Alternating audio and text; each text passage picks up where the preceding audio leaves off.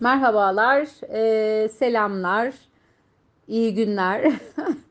Nasıl dersek günümüz güzel başlasın, eee, güzel gitsin, güzel başlamış ve güzel gitmiştir diyelim.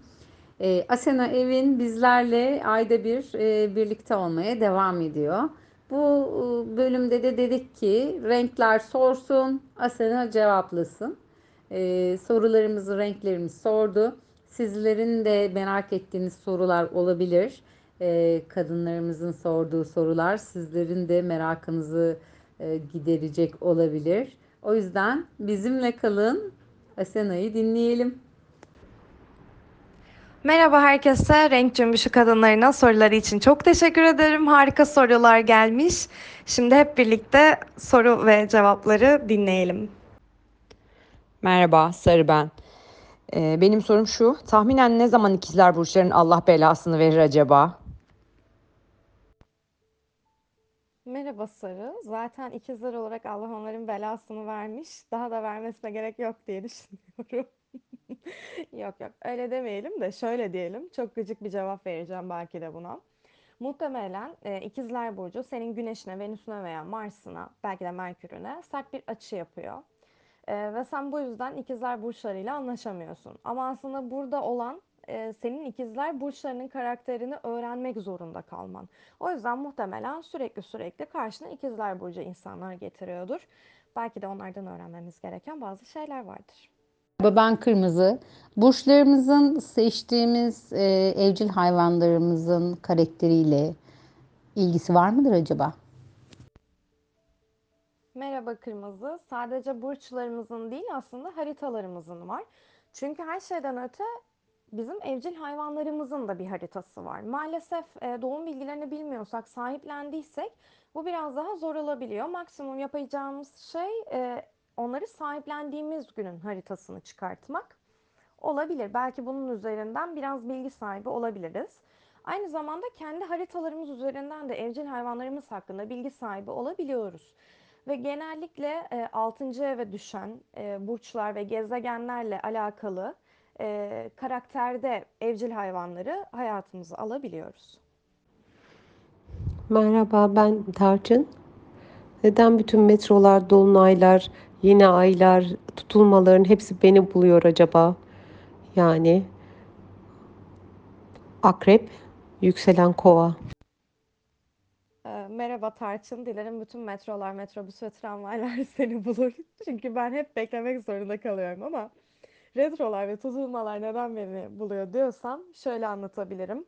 Akrep burcu olduğunu söylemişsin. E, tutulma aksları şu anda Akrep Boğa burçları üzerinde. O yüzden seni bir tık daha fazla etkiliyor olabilir. E, bu bir süre. E, 2023'ün ortalarına kadar e, daha da etkilenmeye devam edeceksin. Akrep burcunda, Boğa burcunda araya bir koç da giriyor ama tutulmalar olmaya devam edecek. Şimdi böyle düşündüğümüz noktada aslında sadece e, tutulmalara değil retrolara da bakmamız gerekiyor. Evet, muhtemelen son zamanlarda olan retroların veya tutulmaların hemen hepsi senin e, haritanda özel göstergeler yapmıştır. Bu yüzden etkileniyorsundur. E, özellikle şöyle bir bilgi geçelim. Merkür retroları Başak veya İkizler burcunda konumlanan gezegeni olan insanlar için bir tık daha zorlu geçer. Onu da araya ekleyelim. Örneğin Başak veya İkizler burcuysanız, güneşiniz bu burçlar üzerindeyse diğer burçlara göre bir tık daha fazla Merkür retrosundan etkilenirsiniz. Ki yılda 3 defa ortalama Merkür'ün retro harekette bulunduğunu göz önüne alırsak hayat Başak ve İkizler burçları için bir tık daha zor diyebiliriz. Merhaba, ben Yanık Turuncu. Ee, benim sorum şudur. Ee, bin yıllardır insanların ilgisini çeken bu konu astroloji e, ciddi bir bilgi birikimi oluşturmaktadır. E, ve e, bu bilgilerin hepsinin insanların e, yaşamının bu kadar içinde olması aslında astrolojinin e, toplumun ilgisini çeken tarafını da oluşturuyor. E, benim sorum size şu olacak. Acaba astrolojinin insanların varoluşuyla bir ilgisi var olup olmadığını düşünüyor musunuz? Teşekkür ederim. Evet aslında düşünüyorum ama sadece insan merkezli olarak değil, bütün yaşam merkezli olarak bu böyle. Az önceki cevaplardan birinde evcil hayvanlarımızın da bir haritası olduğundan bahsetmiştik mesela. O zaman bir e, keçinin de haritası var, bir filin de haritası var, bir kedinin de haritası var. Hakeza sadece bir yaşam olgusunda değil, bir şirketin kuruluşunda veya ülkenin kuruluşunda da bir harita oluşturulabiliyor ve e, bunun üzerinden haritayı okuyabiliyoruz. Aynı zamanda şöyle de düşünmek lazım. Biz dünya merkezli olarak bakıyoruz göğe. Çünkü hepimiz dünyada doğduk.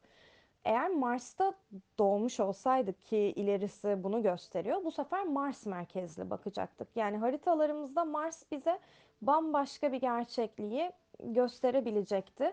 Bu sefer dünya burcumuzda olacaktı. Çünkü dünyayı uzaktan görüyor olacaktık. E, ileriki yıllarda Mars'a koloni kurulduğunda belki bunun e, verilerini de alabiliriz. Merhaba ben Mor. Başak Burcu'yum, yükselenim ikizler. Aşk ne zaman geliyor? Ya Rabbi bana bir cevap ver. Merhaba Mor yükselenim ikizler demişsin. Tam derecesini bilemiyorum yükselenin ama 5. evine terazi burcu düştüğünü düşünüyorum. Buna istinaden de Ekim'in sonuna kadar özellikle flört hayatında bir takım hareketler, canlanmalar olabilir. Ama özel bir an bekliyorsak eğer bu tutulmalar terazi koç aksına geçtiği zaman da canlanacaktır, daha artacaktır yani hayatında. Bu da genelde 2023-2024 yılları arasında diyebiliriz. O zaman aşkı bekleyebilirsin. Merhaba, ben Turkuaz. Kader çizgimiz ve e, harita çizgimiz aynı mıdır? Kader çizgimiz dediğimiz şey zaten adımıza yazılanlardır. Ne olacağını, tahmini olarak ne olacağını bize gösterir. Doğum haritamız bize hayatımızın her alanında neler olacağını gösterir ve evet kadersel bilgileri de verir. Fakat doğum haritamızı öğrenmemizin amacı adımıza yazılan bir kader vardı ve bunu yaşayacağız. Bundan başkasını değil demek değildir. Doğum haritamızı öğreniriz. Çünkü haritaya göre değişmekle beraber maksimum %70 oranında bu haritayı kendi irademizle birlikte değiştirebiliriz. Yani insan iradesi her zaman en üst boyuttadır ve haritamızdan evet kaderimizi de görebiliriz. Merhaba, ben Hakiye. Sorum şu, pandemiyle beraber astrolojiye olan ilgi çok arttı. Bunu neye bağlıyorsunuz? Merhaba. Pandemiyle birlikte astrolojinin artmasını iki sebebe bağlıyorum. Öncelikle ülkenin büyük astrologlarının pandeminin geleceğini öngörmüş olması e, ve bunun medyada büyük oranda yer almış olması. Örneğin benim hocam Oğuzhan Ceyhan e, ve sevgili eşi Zeynep Ceyhan daha öncesinde özellikle akciğerler ve boğaz bölgesine etki edebilecek bir pandeminin geldiğini ve insanların bu sebeple ölebileceğini bunu ayrıntılı bir şekilde açıklamışlardı. Hatta bu açıklamada da korona yıldız takımından bahsediliyordu ki adı da korona koyuldu hastalığın e, virüsü sebebiyle zaten bildiğimiz bir virüstü. Hem bu vardı e, aynı zamanda Fatih Altaylı'nın Teke Tek programında da Dinçer Güner, Öner Döşer de e, bir pandeminin geleceğinden bahsetmişti. Bunun görülebilecek olması, herkesi etkileyen bir olayın, bu kadar kitlesel bir olayın görülebilmiş olması herkesin tabii ki gözünü oraya çevirdi.